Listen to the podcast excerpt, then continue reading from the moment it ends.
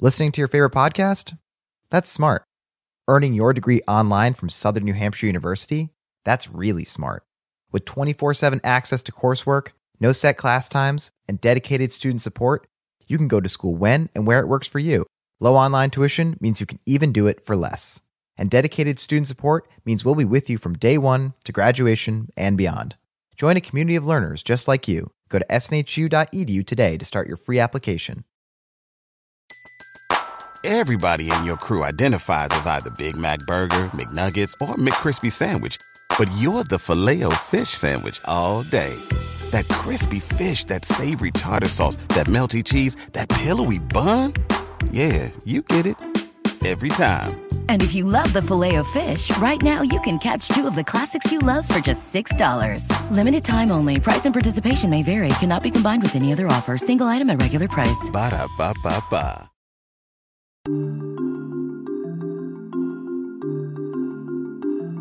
Welcome, everyone. My name is Jack Rico, and you're listening to Lucky Episode 7 of Highly Relevant with Jack Rico. This is the podcast where I interview the people and discuss the moments that are shaping our American and Latino pop culture. This week's show is packed with great guests at the top of their game, and they're all Hispanic. Actor Mark Consuelos, whose new show Pitch premiered this week on Fox, talks to me about what it's like to co host the most coveted seat in morning television right now. Plus, his opinion on whether he feels more Hispanic or American, and his answer on what his favorite album is will leave you crying. I also caught up with Jane the Virgin's Latin lover, two time Emmy nominated voice narrator Anthony Mendez tells me what his second Emmy nomination meant to him. His involvement with Disney's first Latina princess, why his decision to leave the New York area for Hollywood was a tough one. And finally, have you ever wondered why there are barely any people of color on air and off in national newsrooms today?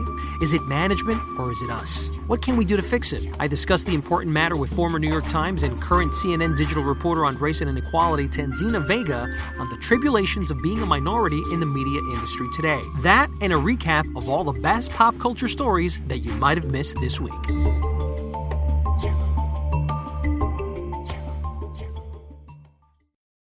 Film, television, and stage actor Mark Consuelos is a look at the modern day star.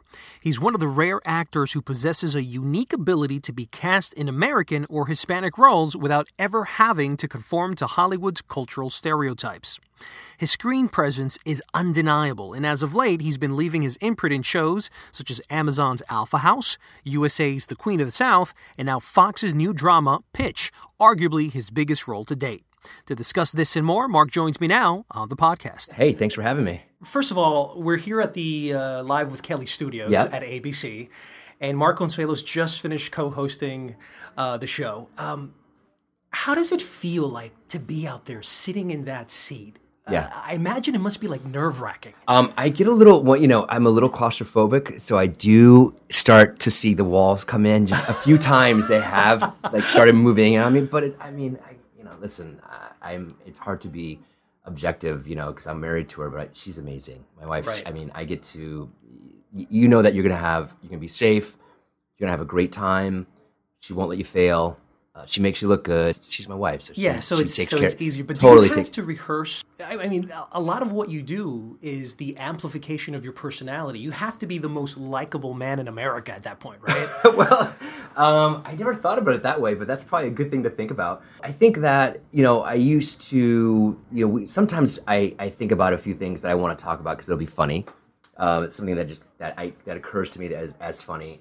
Um, or you know Michael Gelman will come in with a few items that I think will be really funny to our relationship that, that Right. just pertain to us, and I we have a fun spin to it. And I think that's what's interesting with us is that you know a few times a year we we get we kind of have like like you said an amplified version or discussions that we have as a married couple that sometimes a lot of married couples have. But it's funny. I mean, we've had we've had some crazy conversations. You know, we had the um, what do you think is the appropriate age if God forbid something happened to one of us and you had to move on? Like, like you know, Right, right, right, Like we had like a lot of like. So, how old would your like next wife have to be? Oh my Like, We had that conversation on live TV, live TV. and we did it, and it was hilarious Wow. because I think a lot of married couples have had that silly, you know, conversation at a dinner party. Like, all right, so what's Right. appropriate? and, and, you know, so we, we've done some crazy stuff. Well, congratulations, man. Thanks, You make it look easy. Uh, and also, congratulations on the new show. Thanks, Ben. Pitch on Fox. Um, I got a, I had a chance to see it, and I have to say, I really enjoyed this show. I Thank you. love the concept. I think Yeah. it's very well executed, and I happen to think it's going to be one of the big hits of the fall TV I, lineup. I, I really do hope so. Um, you know, the exciting part of it is that for the sports fan, for the pure sports fan, uh, baseball fan, and female and male, because we have a lot of female sports uh, baseball fans out there that I'm realizing it's not just a male dominated thing. I mean, Not anymore, A yeah. lot of hardcore female baseball fans. For them, it's we're partners with MLB, with Major League Baseball. So we get to use all the logos, all the stadiums. And when I was growing up and watching a, you know, the TV show that took place in a professional sports team, you'd kind of be taken out of it because they would have a fictional team because they didn't have licensing. So it'd be like the St. Louis, you know, Bobcats, or it'd be weird. And you're like, all right, well, that's not really Major League Baseball or football or whatever it is. MLB is our partner in this with Fox. So they've given us Full access. Full access, and um, it's never happened before. So I'm excited about that. Also, as a, a father of a 15 year old daughter, and just some of the messages that you see in this pilot, and it's not too preachy, but you know about empowerment and and and uh, overcoming adversity and equality and gender equality and all the things that and inequality, Right. all the things that come with stepping into a man's world, or you know, uh, which has been dominated by men and you see this young uh, this young pitcher uh, played by um, uh, Kylie Bunbury, who's amazing. Amazing. She's amazing. Amazing. Um, she's such a star. Um, I, I, I, I'm I'm excited about it. I mean, I, I- like I said on Kelly's show, I've you know I've been lucky enough to do some really cool projects for the past few years. I think as I've gotten older, the opportunities of Queen of the South was yeah, one of them. Queen of the South, American Horror Just got Story, renewed. yeah, Alpha House, um, uh, Kingdom on DirecTV. I mean, some really cool shows. Each one of them different. Um, but this one, to me, just as as a father of a 15 year old daughter, is, I think is is I'm I'm really proud of this one. Now, you play uh, Oscar Arguella, Yeah, who's the I like general how manager. you say it. Oh, you know, thank you. Oscar Arguella. Oscar Arguella, and Yeah. you're the general manager for the San Diego Padres. And what I really like about this show is that it's one of the rare shows that takes a Hispanic actor, a Hispanic character as well, Yeah. and puts him as a successful uh, professional, which Sure. is something that we don't see quite Yeah, often. yeah. Tell me a little bit about your character. He's um Oscar is a former ball player. wasn't very good. He was like a journeyman, you know, kind of like a utility guy. right. didn't hit for average, but he made it to the big leagues. Grew up in Mexico, poor, and made it in. And um, his manager, you'll find out during during that time, was his manager now. So they've kept that relationship together, and he fights for him. And you, you don't know if he's a big fan, but you know that there's a bond there that no one can no one can can break. And what I do like about it is that you know he's up, up, he's absolutely working in a world that just just like Ginny is. I mean, there's not a lot of Hispanic GMs. No, not at all. Um, uh, you know, um, Minaya was one for the for, for the for the Mets a few years back. But I agree with you um, that you learn you learn about Oscar that he's accomplished, that he has overcome adversity, um, that he has a little bit of a chip on his shoulder because of it right. and uh, he's a baller. I mean, he's like he makes no excuses um, for he, you know the general manager. Also, I learned is that he, he, he either as a player you either really like your general manager or you can't stand him because he's going to trade you and you know he doesn't like you and you're just there. So he has that kind of strange relationship with the team, which I love. Um, and he knows he's not well liked, but doesn't really care. He's got a job to do because at the end of the day, being liked is is is okay. It's nice, but if you don't win, Right. someone else is going to be there taking my job. So that's to me, that's that's first and foremost. Now, tell me a little bit about your Hispanic heritage. Um, Yeah. I, I feel like it's not talked about enough. You know, I, Yeah. think, I think one of the great, special, unique things about you, Mark, is that you have the ability in Hollywood to play an American character and Yeah. not miss a beat, and then play a Hispanic character and also not miss a beat. That's a very unique thing, which I'm sure that keeps you consistently working. Yeah, um, I I was born in Spain. Um, uh, my dad's Mexican, and my mom's Italian. Uh, he met my mom in Italy. He was a U.S. citizen working in Italy, and they met, and we went to Spain when they had me. So I, I'm not really Spanish, other than I was born in Spain. Right. But yeah, my dad's you know from Mexico City. Uh, came here when he was in his early teens as a middle school kid, and uh, you know made a life of it. and Right. and and you know served in the Navy and um, you know worked for the Department of Defense with Special Operations Command. So he's a he's a real he's a real example of the success of immigration. Now, do you feel Hispanic or do you feel like you're an American? Um, I feel American, absolutely American. I'm very proud of my Hispanic heritage. I'm very proud of my Italian heritage. Um, you know, I lived in Italy for the first uh, five years of my life, and so Italian is my first language. Get out of here. So yeah, so I feel like you know maybe not by design, just by happenstance that you know I don't really have an accent. Um, I grew up in the Midwest. Um, you know, my dad, you know, was you know kind of really acclimated us to the American life right away. You're Americans. Right. This is what you're gonna do.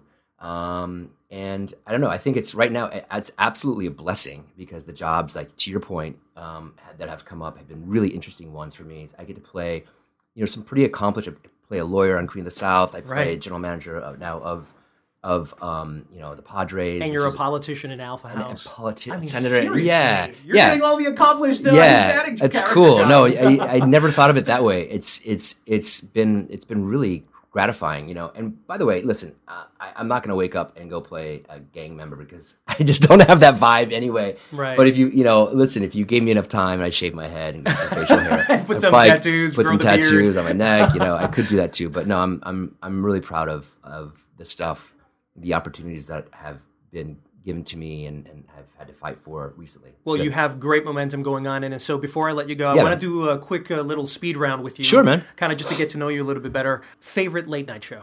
um, Jimmy Kimmel. App you can't live without. Um, Waze. nice. Okay. Funniest person you've ever met. Kelly Ripa. A movie that changed your life. Um, Kramer versus Kramer. That's a good one. Yep. And finally, an album you'd recommend to everyone. Oh my gosh, um, my daughter's is, is a re- no one really knows. She's a singer, and whatever her first album's going to be, that's the one I'll recommend. You're like the perfect guy. I'm seriously. Thanks, man. Thank you so much, Mark Consuelos, for being on the podcast. Thank you. You can catch Mark Consuelos on Fox's Pitch every Thursday night at 9 p.m. It's time for Jacked In, where we plug ourselves in to recap the most highly relevant bicultural pop culture news that happened this week. We're sorry, the number you have dialed is not in service at this time. Let's begin with the top movie news of the week. Hollywood is remaking the 1952 Academy Award winning Western High Noon, which will be set in the present day along the cartel controlled U.S. Mexico border. Mr. Fifty Shades of Grey, Jamie Dornan joins Robin Hood Origins. Jared Leto will play Andy Warhol in a new biopic. And what has to go down is one of the worst ways to find out your best friend got divorced, George Clooney was blindsided when a CNN reporter told him that Brad Pitt and Angelina Jolie were divorcing, all while he was attending President Obama's United Nations roundtable on the refugee crisis. Have a listen. All right, don't shoot me on this last question. It's a big story. You're you're friends with both of them. Your thoughts? Any thoughts? She's a humanitarian. Uh, What's that? Rowan on Angelina and your friend Brad. Oh, what- what happened? they're divorcing. I didn't know that. Wow. She That's- filed. I feel very sorry. Then and they're, uh, that's that's a sad story and unfortunate for a family. Uh, it's an unfortunate story about uh, about a family. I feel very sorry to hear that. It's the first I've heard of it. So. Changing over to the small screen, the primetime Emmys hit an all time low rating, which means you probably didn't watch it. So here's a quick recap Game of Thrones is the best drama on TV. The best comedy was HBO's Veep. And in a win no one expected, Mr. Robot's Rami Malek won Best Actor in a Drama Series. ABC is readying a Magnum PI sequel. Netflix wants 50% of their library to be original programming within a few years. Mariah Carey made a cameo on Empire, and Trevor Noah will host the MTV Africa Music Awards. Switching to music, Beyonce and Jay Z are planning a charity show in New York called TIDAL X 1015 in support of the Robin Hood Foundation. Other musical guests will include Nicki Minaj, Common, Lauryn Hill, and DNCE. According to Nielsen, 41 million Latinos listen to radio each week. And the Latin Grammy nominations were announced this week. Mexican duo Jesse y Joy Fonseca each received four nominations, and Spanish singer Pablo Alboran received three nods, including Best Album and Record of the Year. In tech and social media news, welcome to the future. The U.S. government officially endorsed this week self driving cars. ABC News teams up with Facebook to livestream the 2016 general election debates, and Google debuted Allo this week, a new smart messenger app that learns from your conversations and suggests things for you to say. But interestingly enough, Edward Snowden said, Whatever you do, do not use it. And we'll finish off with Broadway. World War II era musicals plan to come to life on the Intrepid Museum January 2017. On Your Feet, Ana Villafañe received the National Hispanic Foundation for the Arts' Horizon Award at their 20th annual Noche de Gala. And playwright Edward Albee, one of the foremost playwrights of his generation, passed away at age 88. If you watch the hit TV show Jane the Virgin, then you'll recognize the voice that opens almost every episode. Have a listen. When Jane Gloriana Villanueva was a young girl, there was one story she loved to be told over and over again. His name is Anthony Mendez, a two time Emmy nominated voice narrator who happens to be Dominicano. I caught up with Mendez after the Primetime Emmys to talk about the lack of Latino inclusion at this year's Emmys, why we need more original Latino stories in films, and details on the new TV pilot he's working on. Anthony, thanks a lot for joining me on the podcast. Hey, my pleasure, man. So, I have to ask you, how does it feel to be nominated to an Emmy for a second year in a row? It's weird, right? It seems like the biggest pressure was the first time. You know, it's like uh, we were super excited. I even have a video of my wife jumping up and down. I decided to record it, um, and I'm glad I did. And the whole family was just ecstatic. This time, it was almost like let's see if they if it was just you know if it was just luck and we won again. So it was almost like like a fluke, like a fluke. Yeah. Yeah. The first time it felt like you know we were very very super lucky, and then the second time it felt like when we were nominated, we were relieved that we were you know, because it would have felt like we were on the way down already. That's so crazy. You know, the first thing I, I, I think of is when you got nominated is, and, and I'm just being like honest here. Yep. It's Gina Rodriguez, the star of the show, the the it girl of the moment, wasn't nominated. Yeah, man. But you were. Does that create any resentment within the cast? It's like, wow, man, this guy's being recognized for his work, but none of us are. I don't I don't feel that from them. If it does, they definitely don't express that towards me, man. They, if anything, I've gotten a lot of love and support uh, via email, via text, via via social media, and when I see them in person and when I connect with them on Skype. I don't really get that. I do get the disappointment in the show not being recognized. At least Gina. At least Gina. Mean? And I know Jaime Camil himself. Yeah, and I know Jaime Camil himself is is seemed when I saw him uh, when he was doing Chicago here, he seemed more disappointed for Gina not getting it than him himself not getting it. So they're they're kind of like that. They're very it's it's it's it's just weird, but they they are so selfless, you know, and they really do kind of bond together and they bring people into the fold. So I don't think it created a resentment. I think the biggest thing is for people to understand that it's a different process for the creative arts uh, Emmys, uh, particularly narration, than for the other performers that are on camera. Yeah, can you explain can you explain a little bit about the Creative Arts Emmy? So it's a precursor to the actual Emmys that happen on Sunday night. Uh, and it's like a whole event. You, I imagine you had to fly out to LA. You had to be there. How was that whole process like? The process begins pretty much the same as it's all considered the primetime Emmys, right? Because your show has to be on primetime. It has to be uh, had, has to have had broadcast within a certain time frame as well, uh, and and certain term or certain season uh, part of the year anyway. Um, so it's all considered primetime Emmys, but obviously the Creative Arts Emmys is more behind the scenes type work. Uh, outside of the guest actors, of course, which they kind of throw into our category as well. Um, so it, it's it's you basically decide, okay, you know what? Let's grab uh, an episode to submit for narration anyway, and let's submit it. And uh, let's say 10 minutes. They want us to do 10 minutes of our work, and we submit that, and then we just kind of sit and wait, man. And with narration, unlike on camera performers, we're not allowed to campaign. So there's no for your consideration campaign allowed for narrators.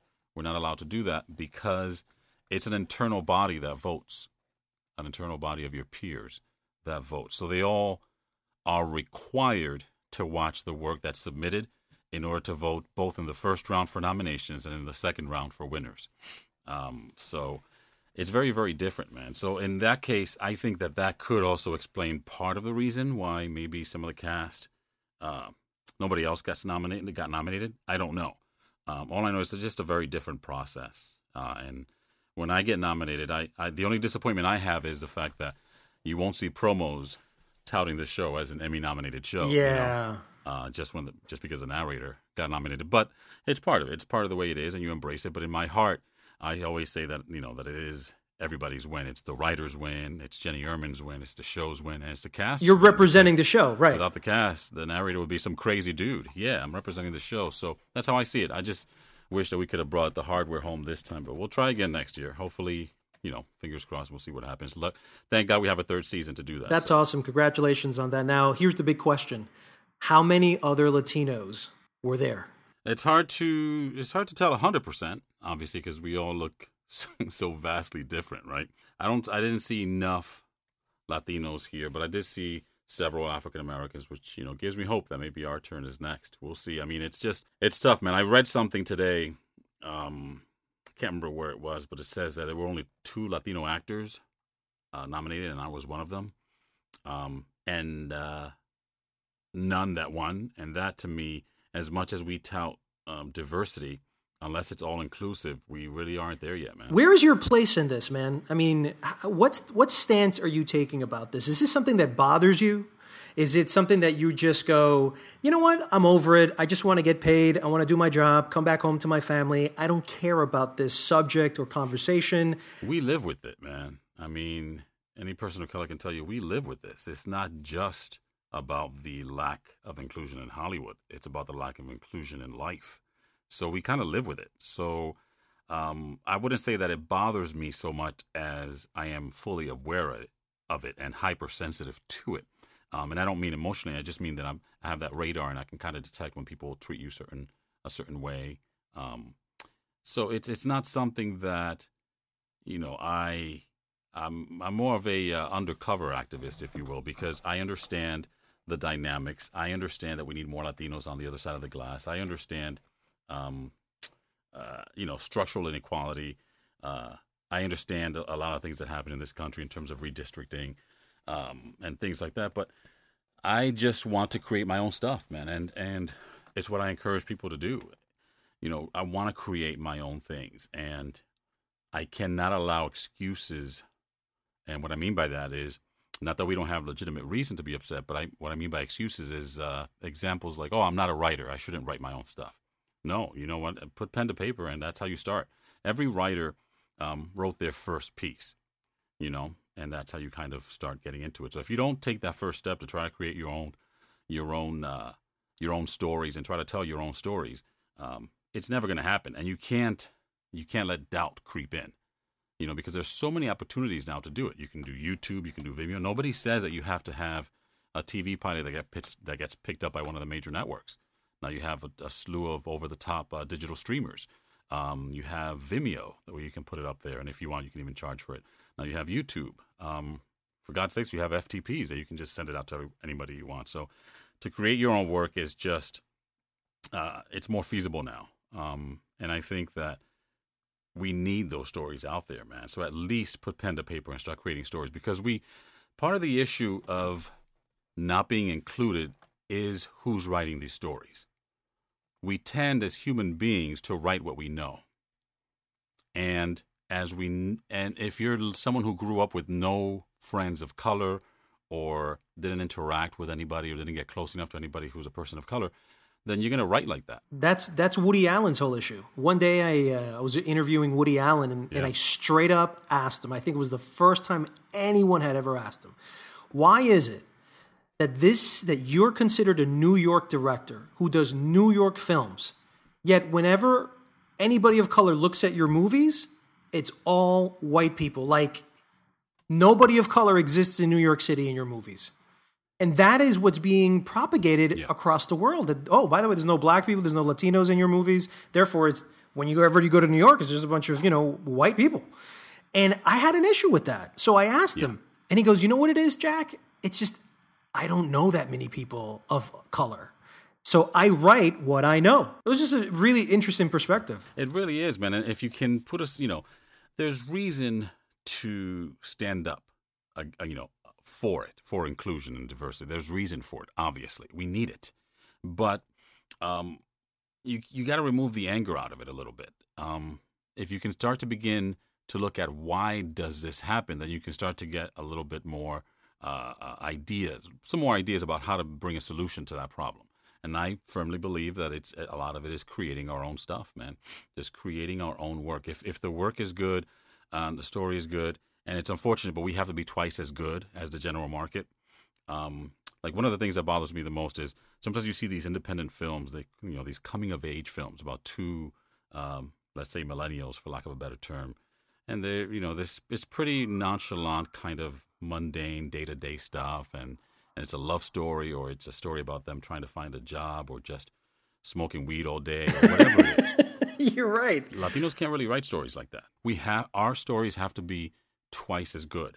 And until it gets to that point where we can just write, you know, a stoner movie. The last one that I remember was uh, that was Latino was uh, Cheech and Chong. Yeah, and they, they weren't necessarily well made. But how many other, you know, um, stoner dude movies do you see since then? Not many. I, I mean, I'd love to see Latinos do romantic comedies. I'd love to see that perspective. You know, maybe interracial comedies between a black woman and a Latino woman or a white woman and a Latino person. I mean, I think what filmmakers should be focusing on, the type of stories they should be really writing, are not immigration yes. stories, uh, cartel stories, gang warfares. I, I, think we should kind of expand about that. I understand that that's a, the reality of a lot of our Hispanic community, but that's not yes. everyone's. That, that's yeah, not mine. That's right. You know, there's a lot of there's a lot of us that that that have lived an American lifestyle that doesn't necessarily propagate those things. That's why I have a problem with with it seems like there has to be a reason for it to be Latino, you know, and it just can't be because it's an American story. You know, it feels like there always has to be a reason for it to be Latino. Right. Otherwise, it's not a you know it can't just be an American story. It's unfortunate, but it feel it what upsets me. I'll, I'll give you an example in the trailer world, for example, um, where I do some movie trailers and stuff like that. For a long time, you know, half the movie trailers I do, if not a large majority nowadays, are in Spanish. But my first language is English. You know, I was born here. You know, so I had to work on Spanish just as much as I had to work on English in order to be able to do voiceovers. And they wouldn't give me a shot at the general market stuff because I had what they considered an urban voice. So wait, they think you sound black? Yeah, they there was one of the first things, the first jobs that I did were African American roles or or there's a fast food company, I'm not going to mention a name, who tends to hip hopify all their radio commercials and I stopped auditioning for those because of that. and uh, and I remember those were the kind of things that I that I ended up getting. Uh, Spanish and the urban stuff. That's it. No general market stuff. And the reasoning behind it, I was told, was because for general market uh, movies, they didn't want to isolate. They didn't want to uh, uh, alienate the general market population, aka the white people. So, you know, they had to put a general market guy. But then when they had the urban movie, and I was like, okay, cool. Let me get a shot at this urban movie. You know, it's about hip hop. It's about this. I can do that, or at least Latino. They were like, oh, you know, we put we're going to put a general market guy in there to to let to again not to alienate the general. Oh my god! You know, so I'm like, so where the hell do I fit in? You know, so that was one of the challenges. So it's it's, and you know, and my point is, you know, the number one consumer of hip hop are white people, but you don't see hip hop artists uh, having to train to learn a standard American English, the so-called standard American English, which is an actual term in the voiceover business. You don't see them doing that. People are gonna connect with story, man. People are gonna connect with truth. When somebody's going to tell the truth about something uh, or pour their heart into something, uh, tell a good story, a human story, people are going to connect with that, man. They're not really as as concerned as people think with with uh, with accents. Of course, to a certain degree, um, some accents can be seen as jarring. So I understand the marketing perspective, but there has to, again, we have to be the ones on the other side of the glass creating the work so that we can um, I'll give you an exa- another example. There's a trend right now for voiceovers, which is the conversational read, the and you hear a lot of the guttural fry, kind of like the the dude on the couch kind of. and it's because a lot of people that are creating the work, that's what they sound like. So they hire voice actors that kind of sound like them, unless again there's a reason, there's a theme, there's a concept that would force them to kind of go outside of that. You don't know how many auditions I turned down, man, where I got to do the uh, the Barry White thing. Oh my I- God! I could totally see see the you doing that though. Oh man, let me tell you, I, I used to do them, but now I turn them down because I'm just like, you know what, man, give me a shot at this stuff just for what it is, not because it's a high concept or it's a concept thing. Now that doesn't mean that there are certain works that are worth, you know, reading. Obviously, Jane the Virgin was one of them, but generally, you kind of have to watch out for that. And the the the flip side of that is that- it takes longer to build a career that way because you're kind of picking and choosing a little bit. But at least I can sleep at night, man. And that's the important thing at the end of the day, Anthony. Uh, but listen, changing gears quickly, um, you have a lot of projects on the table, man. Uh, you got the third season of Jane the Virgin coming up, but uh, also Elena of Avalor on Disney. Tell me a little bit about that, man. That's that's a huge deal. First of all, because it's the first Latina princess that Disney actually puts out.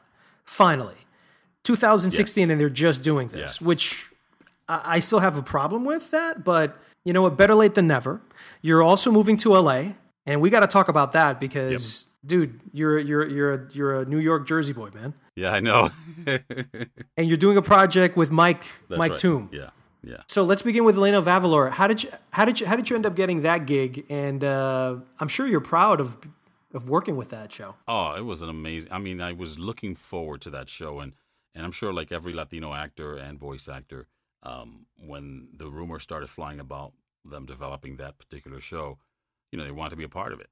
And I was lucky enough where Craig Gerber um, knew my work from Jane the Virgin, and he invited me to be on an episode. Um, and King Juan Ramon was the guy's name. He had it's it's I always say he's very similar in terms of accent to the Latin lover narrator, but he's not as as much of a metrosexual as the Latin lover narrator. Latin lover narrator is. He's more he is more more pompous, more more regal in, in, that, in that regard.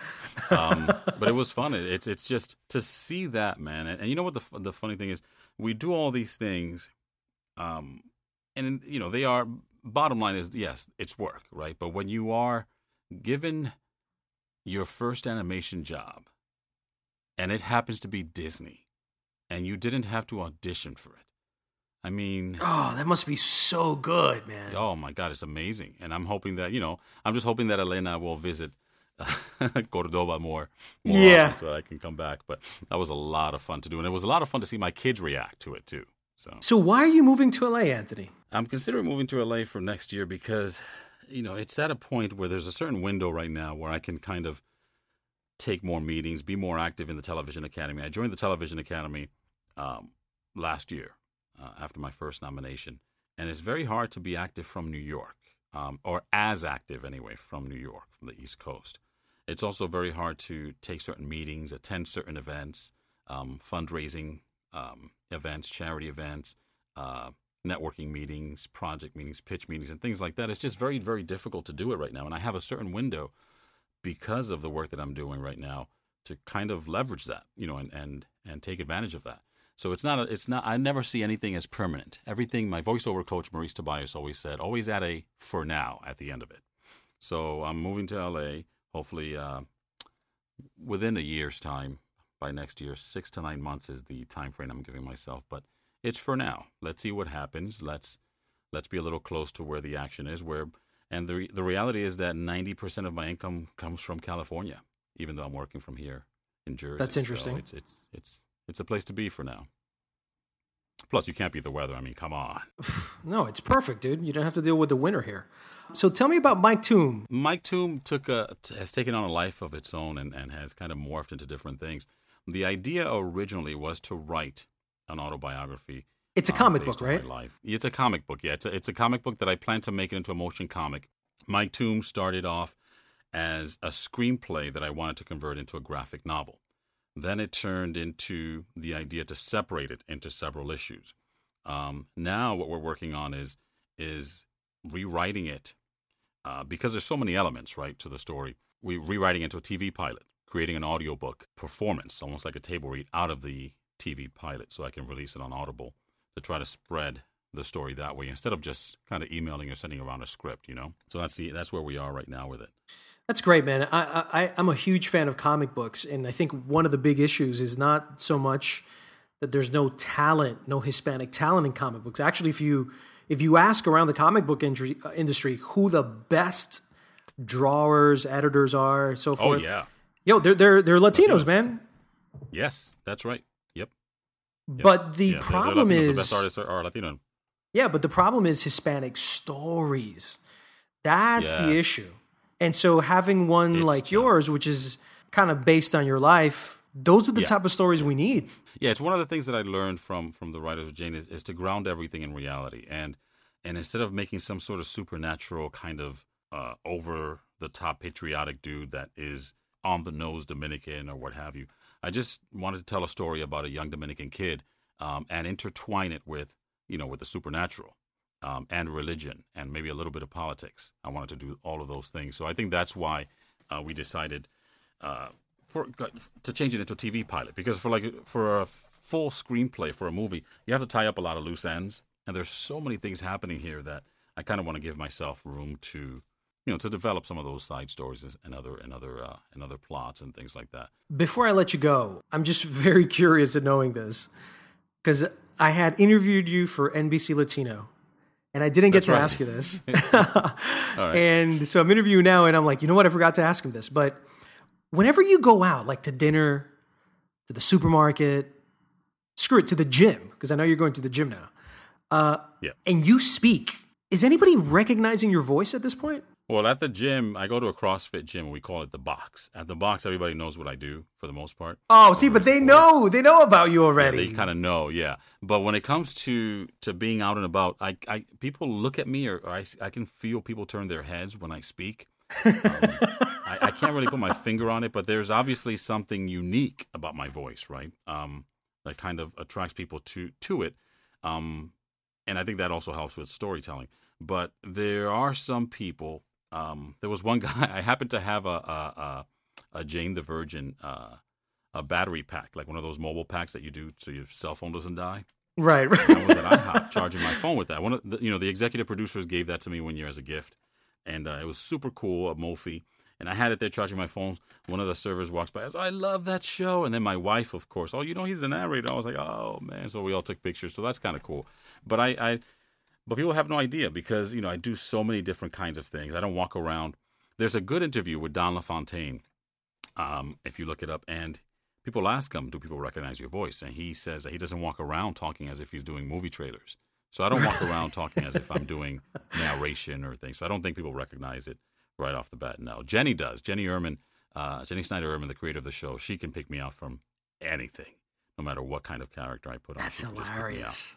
But most yeah, but most people won't. Yeah, most people will not. Well, listen, man, I wish you the best. I'm going to miss you because I know that I could have just gone across the bridge and, and hang out with you. Dude, we gotta Oh. hang before I move. I, I I have a feeling this is just going to get better for you. I wish you the best luck with the comic book and, and the show and uh, everything else, man. Thanks a lot, Jack. I appreciate your support, man, and the love from the very beginning, brother. I really appreciate it. You can catch Anthony Mendez as the voice of the Latin lover in the premiere of season three of Jane the Virgin, Monday, October 17th at 9 p.m.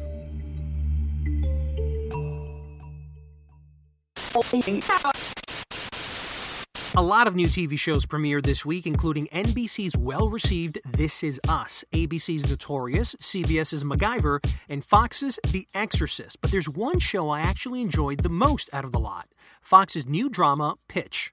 Frank and I have been talking now. Have you now? We can't send her down. You gotta be kidding me. You're laying down on this just to sell a few extra tickets? Now, it's more than a few extra tickets, Al, and you know that.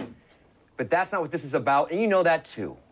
It's one thing to be the team that called up the first woman. It's another thing to be the team that picked the wrong woman and turned this whole thing into a disaster. This fictionalized show about the first female to ever play Major League Baseball is intriguing, well crafted, and surprisingly not fluffy.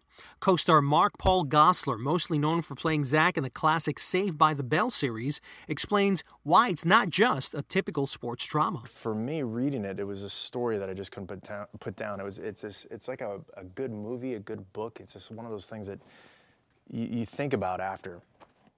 Uh, it has an impact on you, and uh, you know the, the the- the stories of, of struggle. I think that as human beings we can all um, relate to the Ginny character, Ginny Baker, and we could relate to. Uh, what she's going through. Starring the magnetic Kylie Bunbury in the lead role and clearly based on the life of Little League female pitcher Mo'ne Davis, the show explores themes of gender and race discrimination, the pressures of the public limelight, and an incredible access never seen before for Major League Baseball.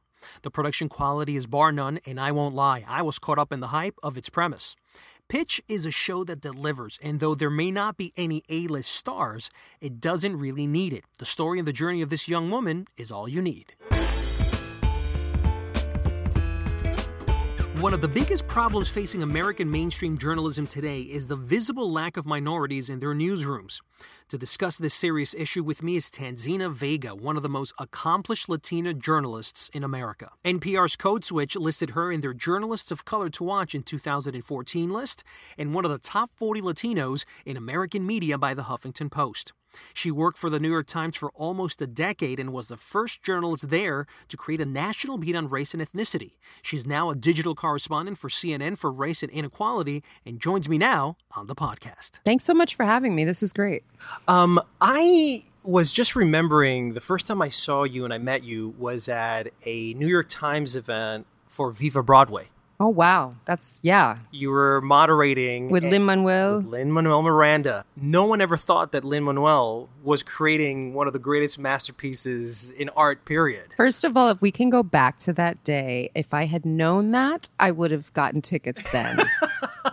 because I feel like at some point I need to use my Puerto Rican pass right. and get in. You know what I mean? Because I'm like, I still, Boricua. I still, I'm ready to follow him to Chicago. I, I, I feel like I've missed a critical moment of our culture, but I am so excited. Like you said, you would have never thought then. I mean, we knew he was great, right? Right, but thinking about then, and then I remember the day he was nominated for all those Tony Awards. I think one of the most Tony Awards that anyone's yeah, like ever been. That, yeah, along like a, with the producers, I think it was fourteen. Yeah, it was something. It was is some astronomical number. And I remember I was going to recover, uh, cover an event, and I tweeted that the importance of what that means, right, to a lot of young Puerto Ricans, young Latinos, young brown children today. I, you know, we we didn't have that, or if we had it, we didn't. I don't know if we knew as many of the you know prominent Puerto Ricans and Latinos that were out there. But what is that? What message that sends? You know, to young brown children and black children and white children that this is possible, that you can do this, and that this is somebody that comes from the same community that you come from. That this is somebody who is now, you know, probably the most popular, famous, sought after, you know, playwright and theater genius that we have who's who happens to be Boricua. So I never knew I mean I knew he was great, but the the, the Not depths the depths amazing. of excellence. You know, and he's two for two because, you know, interestingly enough, everybody talks about how incredible um, Hamilton was. But I actually connected more within the Heights. Me too. Because I felt that that was the story of my life. That's right. Me- Mine too. Yep. And so when I saw Hamilton, I gave it all the admiration that it deserves. Uh, but emotionally, from a childhood perspective, from a Latin bilingual perspective, to see us represented in the highest levels on Broadway, which is the Great White Way, that's when you know that he had tapped into something. The ability to change the landscape of a particular industry like Broadway is something that needs to be respected. And so with Hamilton, he changed the game again. Now, talking about diversity, this is something that's you're very passionate about. How did you get so fervent about race and ethnicity in your particular uh, profession? Well, I think first of all, you know, I was born Latina. I was born working class um, and a woman. So those three things about who I am definitely shape my reality. And I um, was able to quote unquote get out of the projects, right, and spent. Um, you know my my formative years sort of you know making sure that that was something that that I was going to do but that reality comes with me wherever I go and when you move quote unquote move up the ladder and end up in more mainstream spaces you know white whiter spaces you know more elite environments like the New York Times like you know even CNN to a certain extent. You know you begin to realize that there are differences and that the game is not always the same for everybody, right? And And then you had pitched it, right? Mhm. At the Well, Times. I pitched, so I pitched the beat to the Times. to Jill Abramson. to Jill Abramson. Um, and I started carving out this like little side beat in culture that looked at the intersection of race and and and media. And it was like suddenly all of because I was paying attention to conversations that other people weren't paying attention to. So that whole Nina Simone Zoe Saldana issue, Yeah. that started 2012. 2011 like back then. And i i noticed that and i said okay we have a, an issue here about colorism. Let's write about it. Big you know front page of the uh, culture section of the times. I did this big story with all these photos of nina simone and really brought up the issue of colorism in a way that hadn't been talked about in the paper in quite some time.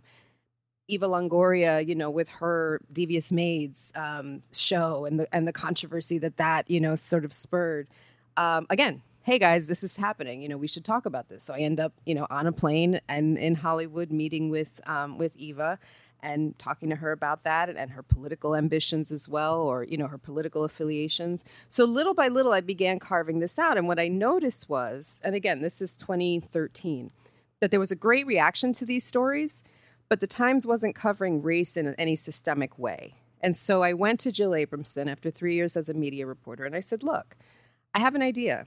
I have, you know, usually at that time, that beat it was also like an entry beat. So after about two or three years, they're ready to change you to something else anyway. It's like in the agency world, you start off in the mailroom to a certain extent, and then you work your way up. And so this was the up. equivalent, right? Well, well, I had even started lower. I was a clerk, and then I was a stringer, and then you know I was a freelancer for for Metro, and then I was a web producer, and I worked nights, weekends. Uh, so you want to go back to the mailroom? Right, I was so one you- step above that. So at this point, I was already three years in as a as a staff reporter, and I sort of you know created this beat, came up with this idea, and said, Jill, you know, this is a lot of people are calling this the Browning of America.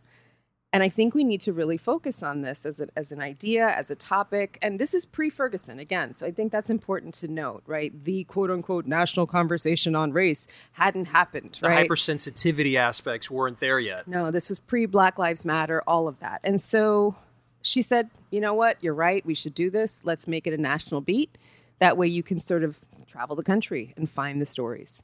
Um, and that's what I did. So the stories that I started writing about ranged from Asian Americans and elder care, Black women and, and infertility, and then Ferguson happened And the world changed, yeah. the world changed and i was on the ground in ferguson um, for eight days and i was talking to everyone there from al sharpton to jesse jackson to the black panthers and the nation of islam right and i think being a woman of color and i know that that mattered because when i met with the nation of islam and the black panthers the new black panthers at a mosque in ferguson they pointed out the fact that i was a puerto rican woman and they made that clear to the rest of the room and i had never heard that before and i think part of that was saying this is a woman that gets it she understands Right. this she she she you know they asked me where are you from and what's your whole back so i told them um, that level of access is important and i think we don't give it that much credibility but we should. In terms of why media diversity our numbers are not great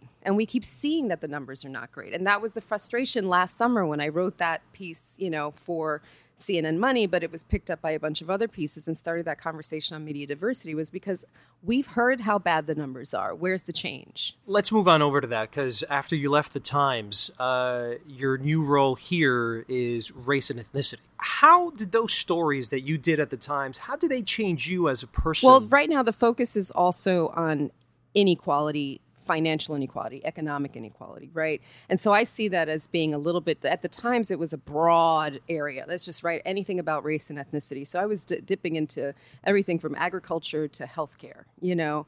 Um, to hashtags, to issues like microaggressions, right? And putting that stuff. I think I put Black Twitter on the front page of the New York Times. I put microaggressions on the front page of the Times. And a lot of this type of work is often explaining these issues to newsrooms that Mm-hmm. often don't understand it, right? Like people were saying, well, microaggression, what's that? Well, if you've never really experienced one, Then you- it's hard to understand what it is. But so I had to explain you it. had to experience it, You right? know, and, and it forces you to be able to say, you know, this is something I get and I understand. And as a woman of color, it's an, it, it I've experienced this, but I'm explaining this to maybe a white male editor who's never who's never heard of it, who doesn't understand it. So you're taking sometimes these esoteric com, you know concepts and you're sort of forcing yourself to to be a better explainer of these things for your reader and for your newsroom. I'm sure a lot of our people have an idea of what microaggression is, but maybe the term is probably new to them. Can you explain exactly microaggression? So microaggressions are what are known as sort of little slights. Maybe they're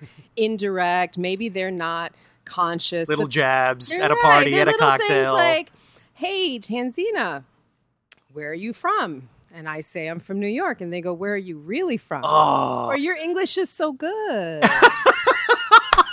or, you know, you're really pretty for a Puerto fill in the Rican girl. Right, exactly. you know, so um, so those are some examples, I think. And they're very slight. they're very um, but they build up after a while. And and they often are types of racism that I think people are either blind to or unconscious of or you know for example they can also be class based like i grew up in in public housing right? And if someone so if someone says to me oh you're so tough you know well i might be but that doesn't necessarily and and is that playing into some latina stereotype that i'm or your urban background. urban and hot-headed and angry and you know urban no. people are angry, all, all the time.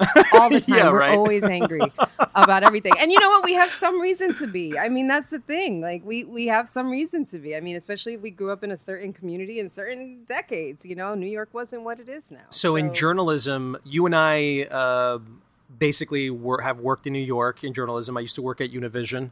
As soon as I got out of that, when I went to VH1, started working, uh, doing appearances at the Today Show, the level of color started decreasing more and more and more. And so, my question to you is I know you've been writing about it, I know you've been very vocal and vociferous at times about it, but how do we solve it? I think we needed to do a bunch of things. I mean, I think what you're seeing now, there, there's a qualitative and a quantitative solution, right? The qualitative solution, and you're seeing this now with the federal government, where they're starting to collect data, for example, to understand why women and people of color are paid less, right? We know that this happens, we have the data, but now the federal government has said we're going to start collecting data on all companies that have more than 100 employees, right, by race and gender. Now, of course, there's a big pushback to that because ultimately, if we're able to find the data and solve the problem, then this is going to upset the power balance, right? So that's where you also need the qualitative aspect, which is political will to change, okay? Right. And this, and it's not, a, there is no one turnkey solution for increasing quote unquote diversity or people of color or women or people with disabilities or the LGBT population within your newsroom. There is no one golden nugget. I think this has to be something where there's political will.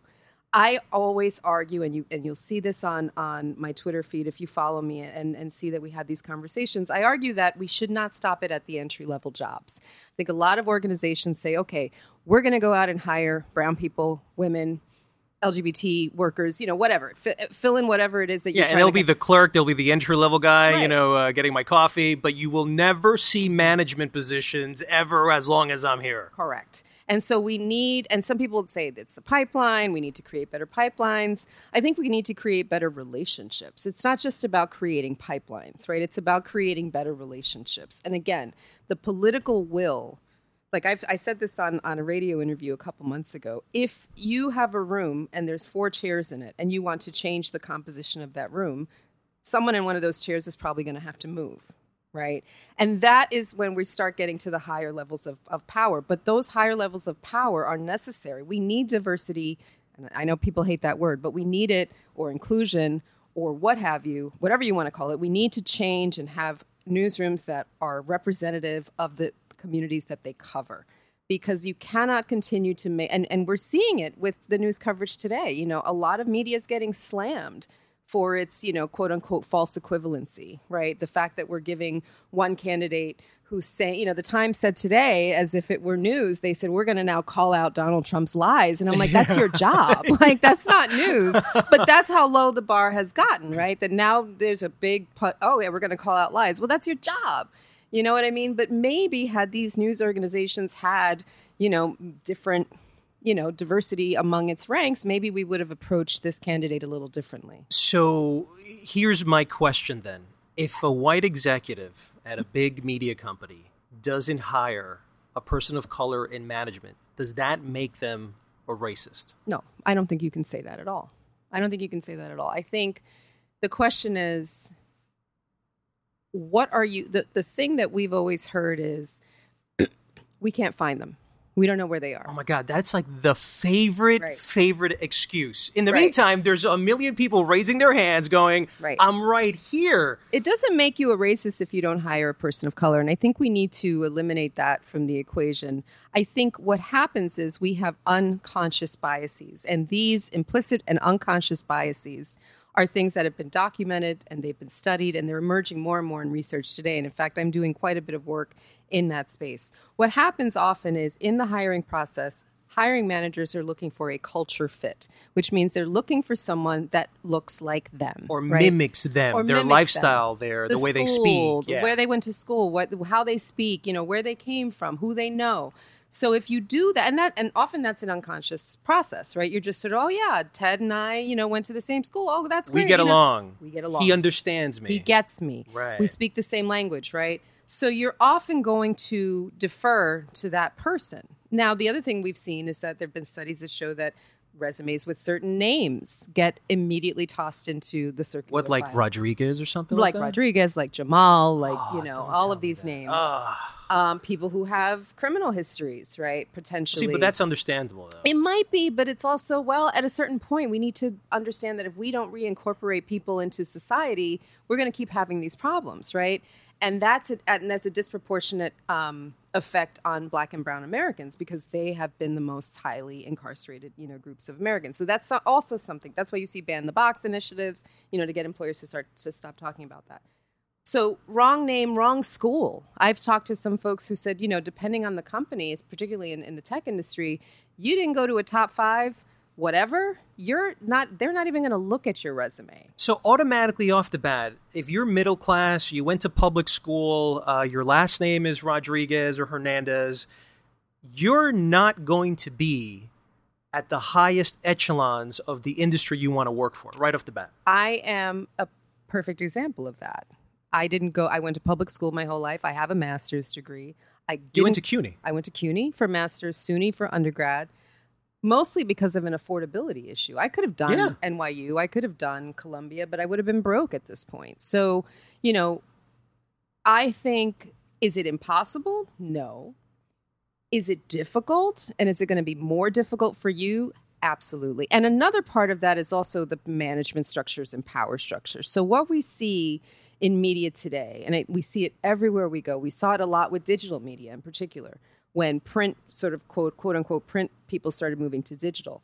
Power structures, and I tweeted this the other day power structures replicate themselves. So, if you have a boss that goes from company A to company B, that boss is going to bring over their people. So now at company B, you have a very similar power structure to the one you had at company A. Good luck breaking that power structure. right. Okay. So, you know, so and, and and you see something I want to, I do want to point out um, Kevin Merida at on the undefeated, right? Kevin went and started hit this this amazing um, site, you know, about sports, the intersection of sports and race. And he exactly he picked all of his people, but made a conscious, deliberate choice to say, I'm recruiting reporters of color, right? To make that happen. Fusion, I think, has done the same thing. So it can be done. And it doesn't mean we can't hire white people. That's not what we're talking about. We're talking about creating content that speaks to the audiences you're trying to reach and also breaking up these entrenched power structures that just seem to replicate themselves from company to company. If you're not moving with that power structure, you're not getting in. That's a very difficult thing to penetrate. Now, let me ask you. Let's go to the on-screen because that's the executive, the management issue. But I do, I have seen a problem with Latinos on camera. We are not existent on in front of the camera. So you look at all the morning shows, Yep. right? CBS this morning, Yep. not one Hispanic. Uh, you look at NBC, they had a Hispanic, no longer. Um, you're looking at ABC, not one Hispanic. What is going on? Is it something against us, or is it that we're not qualified enough? I mean, look, I, I do a lot of contribution on the Today Show, but that's not necessarily a full time gig. That's you know appearances here and there. But uh, you know, even that, that's not even denting it. I've seen you on CNN, but that's not denting it. How? But I'm not a regular. Right. So, so we're looking that there are no regulars, No. no, no Hispanics or Very few. color. Uh, very few. The the numbers of Latinos in front of the camera particularly in top media markets, are very few and far between. We have a couple here at CNN, but what I can say is that this has been an issue, particularly on the Sunday shows, right? Particularly when we're talking about, like, I see the conversations that are happening in, in this election cycle right now. Where are our voices? And again, what happens is we tend to say, okay, we've got, you know, three of the most well known Latino journalists in the United Jorge States Ramos, Jorge Ramos, Jose Diaz Balart. Maria Hinojosa, right? Let's say. Okay, that's great. These these are amazing journalists and these are amazing amazingly talented people, but that is not the extent of our talent pool. There are so many Latinos out there who have this sort of bicultural experience, who have the gravitas, who have the the wherewithal, who can speak intelligently about what's happening and not just about Latino issues. See, we're not a one issue group. And that's Right. what I think happens. We get brought out to talk about immigration. Immigration. And by the way, it's not even the number one topic anymore. It's not. They've so that's done- why we're, we're not in the conversation. The but that, does Center, that mean I shouldn't be able to talk about the alt right? Does that mean I don't have feelings about the alt right movement that is this white supremacy movement that is now becoming part of the political discourse? Absolutely not. I am a Latina. And you know, depending on what you know, where I go, people assume I'm either Latina or Muslim. You know, so You get the Muslim Oh. I get, I it a get. Indian. I You get, Indian. right? Yeah. So you know, so we're like our our identification We're identification. in the multicultural, though. We have a multicultural look. Like, you can't pin us down. And I think there was an But they know we're not white.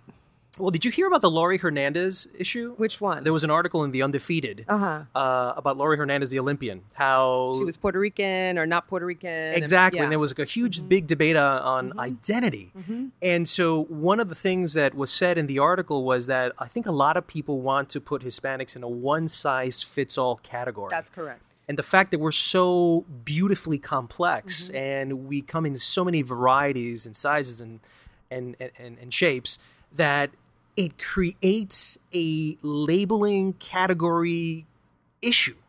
And so they become a little crazy with it because are you black? Are you biracial? Are you Latino? I, I can't, and I don't want to ask the question because I might get sued. Right. So ultimately, why is this happening and how do we solve it?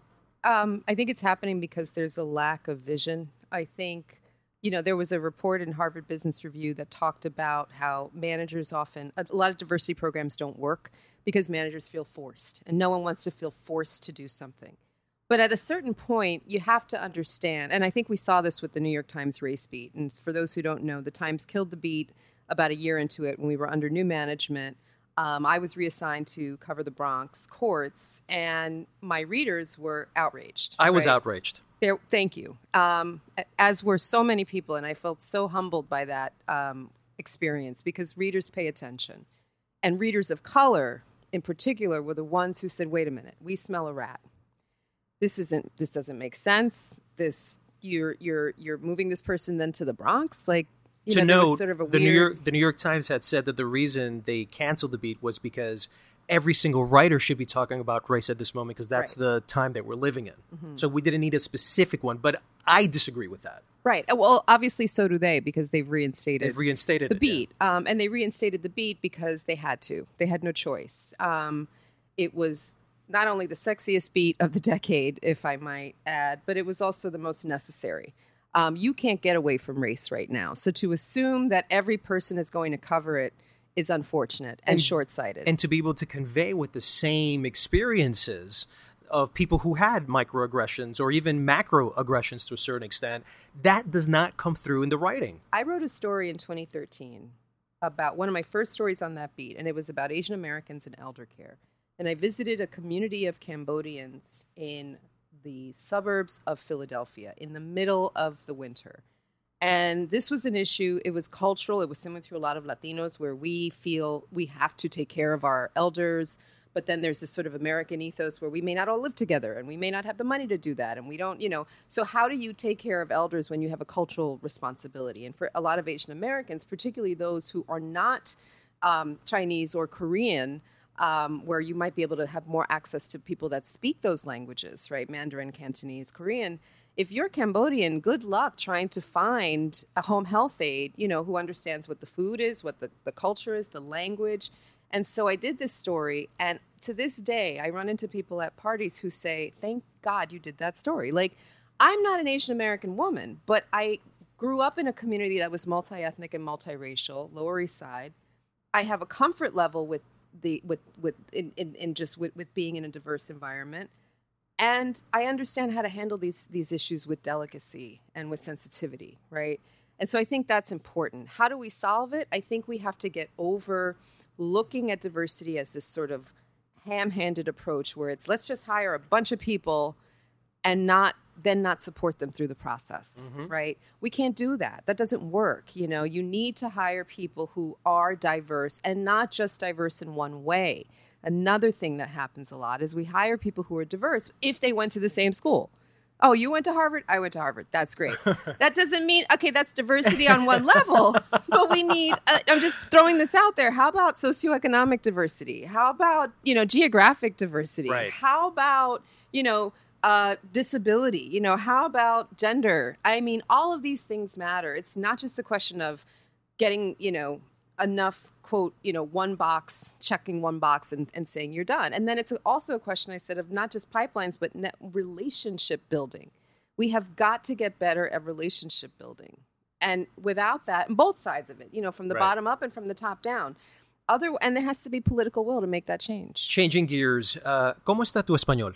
bastante bien. ¿Lo hablas eh, en el trabajo? ¿Lo hablas en la casa? ¿Lo yo lo hablas con hablo tus cuando amigos? yo lo hablo cuando necesito hablarlo y me encanta hablarlo así te voy a decir cómo aprendí pues yo na- nací en Nueva York boricua New Yorker como quieren decir la gente pero Ajá. bueno igual yo hablaba Spanglish entonces qué pasó es que pero siempre lo hablaba cuando iba a Puerto Rico a visitar a mi familia y tal y entonces yo tenía como un don Ajá. para el español pero no lo dominaba entonces a los 25 años decidí que me quería ir a España.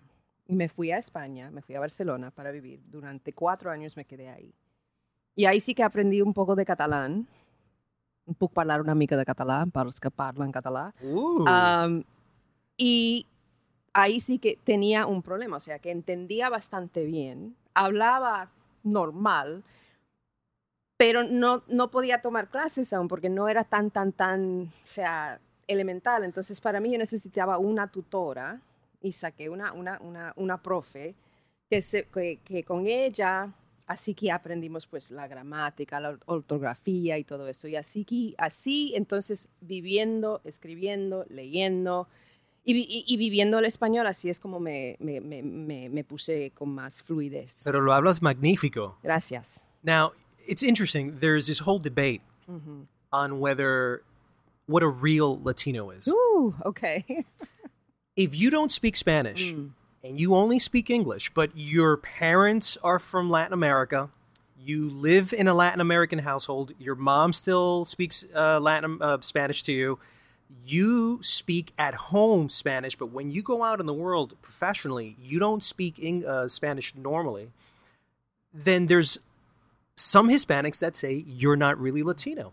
Where do you lie on this issue? I love the ability to speak Spanish. I absolutely love it, and I try to use it. And it's it's helped me. I can't think of a place where it's hurt me. To be honest with you, it's helped me in my job. It's helped me in my reporting. It's something I felt personally passionate about, wanting to really incorporate and make a part of my life for none other reason than I just love it. I love being able to talk to friends who speak Spanish. I love, you know, if I'm dating someone and they speak Spanish, that's great. You know what I mean? Oh, the ability to listen to Spanish music, Yeah, to Spanish movies, and, it. and hear it in the native language. And I feel so connected to my culture in that way. You know what I mean? I feel that. Does that mean I, my brother doesn't speak? Poor brother. I don't mean to out you. Um, he doesn't speak Spanish. but that does that make him less Latino? I don't think it does. I think there. In fact, there was a Pew study that showed recently that showed that I think seventy percent of Latinos don't feel that way. So I think those who do feel that way, I get it, but I don't necessarily think that that's true. I think the language is worth preserving, and this is what I tell young journalists all the time. Uh, those who are Latino in particular, I say, you know what? If you don't learn it and you don't speak it to your benefit, believe you that the colleague who's not, you know, who- who's taking the Spanish class, it's going to be used in their benefit. They'll say, oh, wait, I, I can take that assignment, or I can go, you know, interview that person in Spanish because I've heard it, you know. So if I think it's important to us to conserve that and to continue to have that into our culture because there are things that get lost in the translation, right? There are things that I love being able to, to kind of communicate with people on, you know, and it's not about talking about other people. It's just having that cultural connection, you know, and being able to, to, to switch in and out of the language with ease and with fluidez, you know what I mean? Like that's something that I miss being able to do. So for me, um, yeah, I have colleagues here that we speak in Spanish, you know, all day. And that's just how it is, you know. So I don't think it makes you less Latino, but I wish we were able to preserve it more because I think it matters to us. So, as you know, in media, there's been a shift, sort of a a look into the future that's currently happening right now with Hispanics. Right now, the hot thing is English language Hispanics as opposed to Spanish. We're the dominant hot thing. Are we're, we the we're- hot we're the hot thing? Oh thing. Oh my god! Right. Woo-hoo. And I think a lot of that has to do with immigration has fallen flat for I think I believe since 2012. So the less immigration, especially if we have a Donald Trump as president, but ultimately what we're seeing is less Spanish dominant immigrants coming into the country, and we're seeing more uh, immigrants' children having children and children, and so we're becoming more either Native bilingual born. or more native born and more English Hispanic. A lot of the media is also moving down that trend. Do you agree with it that media should be embracing English language Hispanics, or should they still be embracing the Spanish language Latino? I think we need both. I think we need both because a lot of us live in two worlds, right? As Latinos, um, especially if you're first, second, third generation, I think you still straddle a lot of those worlds. So I don't. I would hate to see Spanish language television go away. Um, and I, I, and I don't feel like we need to. And this is something when I when I pitched the race beat to the Times, I said I don't want to create New York Times Latino per se. By the way, that exists. I know now. New York now- Times in Español. Yeah, now it does. Yeah, now it That does. was one of the. That's different. That's different, right? I said I didn't want to create English language content from the Times for Latinos, but New York Times in Español. I actually pitched that to them many, many years ago. And ago. they told you no, they and now- no. And here we go. But you know what, guys? Maybe next time. I'm just saying. Te lo dije. Hashtag. Um. So like Spanish language content is important. But for the the English sort of dominant Latino, I don't know. I don't. Yeah, there are some like I like rem, uh, Remezcla, right? Remezcla.com, yeah. I think they do great. It's like, oh, this is interesting, and okay, they have they have smart stuff on there. Like I enjoy it. I think there's enough. I think there's enough to go around. I guess I also when I pitched this to the Times, I said, guys, I don't. I think we just want to expand our content to be more inclusive. We want to see stories about us that don't necessarily separate us from the rest of the United States. And I think you're seeing that on TV now, right? You're seeing a lot of that diversifying of television, right? Where it's not so strange to see a black female leading actress in a in a television. Not anymore. Not anymore. Yeah. A couple years ago, that Oh wouldn't have happened. That Kerry Washington, Viola Davis, God bless them. You know what I'm saying? It's still a problem in film, though. a huge problem in film and we and I'm, and I think it with emerging filmmakers Latino emerging filmmakers they're they're trying to change the game but in terms of mainstream films I don't want to I'm tired of being categorized as either ay ay ay ay ay or you know eh, estoy tan caliente you know what I mean like it's right. just the like Sofia Vergara syndrome. Right. Yes, you know, like it's not. It's just it's limiting, and it's not.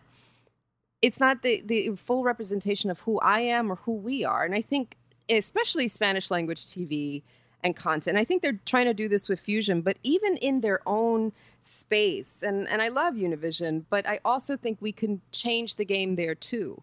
You know, I don't mind flipping back and forth between Univision and, and other mainstream content, right? Because I can do that. I'm bilingual.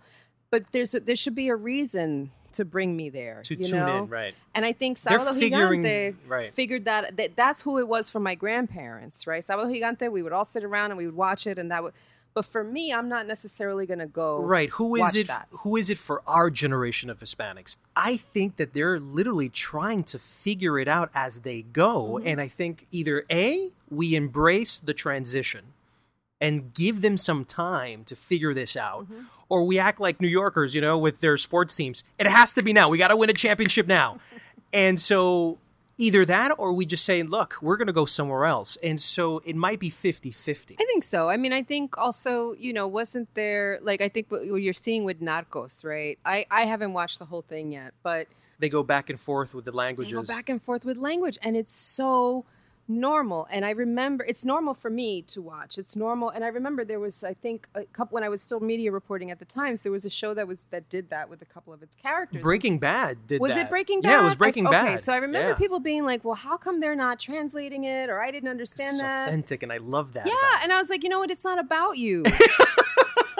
I- this part is about us. That was meant for us. That Yeah, was right. our cultural The code. insider, you know right. That's mean? the wink. The wink, that right. the wink. Because that's how we live in the world. And guess what? So do you. Like Right. if, if I'm speaking Spanish to somebody and you don't understand it, you're not going to stop me and say, "Well, what did you just Go say?" learn some Spanish, buddy. Right. Right. And uh, so I think I think that's that makes for a more authentic Latino media experience. Before I let you go, uh, what are you working on? Which article, which story are you working on now? Well, we just published a story today that is. I know I'm the Debbie Downer here of the um, of of what we're looking at in terms of race and inequality. But I will say this: these numbers, guys, are really serious. A lot of what underpins my work is what's known as the racial wealth gap. Um, the numbers that underpin almost everything I do are white families in America have an average household wealth of $140,000. Latinos 13,000 and African Americans 11,000. So most of the work that you'll see coming out of my fingertips is looking at that, and we're and we looked at this um, the report that we we published on today, which I'll actually be moderating a panel about in Washington next week, is looking at the wage gap. So forget about wealth. Now we're just talking about how much people are getting paid per hour. And they looked at blacks and whites. They didn't um, analyze Latinos for this one. Um, their wage gap is more is about 25%. Blacks are getting paid that much less than whites are. And it's gotten bigger and bigger and bigger since the 80s. There was a moment in the 90s when it got a little it's it, it, it, it got a little closer. There was an increase in the minimum wage. There was a little bit more political will to enforce things like affirmative action. That's now changed. And so now we're at a point where and and the researchers found that it wasn't education. They controlled for education. They controlled for experience. In none of those controls did they find that blacks were ever paid more um, than whites, whether they had the same level of education or the same level of experience. And we're talking men and women. So I'm trying to answer those questions with my work. And I think that when we look at discrimination, it plays out in many ways microaggressions, but it also plays out in your pocket. Right. And that's a big thing for Latinos. It's a big thing for African Americans. And it's a big issue that we're not talking as much about in this political season, and we need to be. Thank you so much for the work you do. Thank I think it's important. I think it matters. And I think you're making a change. I hope so.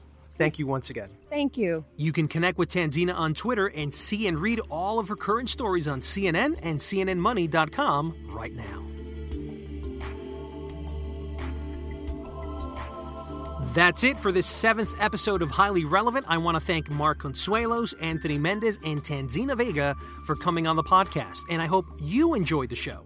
If you have any suggestions on how I can improve the show, please email me at highly relevant at showbizcafe.com. That's highly relevant at showbizcafe.com. Also, if you like the podcast, share it and tell your friends to please subscribe, rate it, and leave a review. It makes a major difference in reaching a wider audience. We're also now on Spotify, Google Play, and Stitcher for you Android users. See you again next Friday on another episode of Highly Relevant.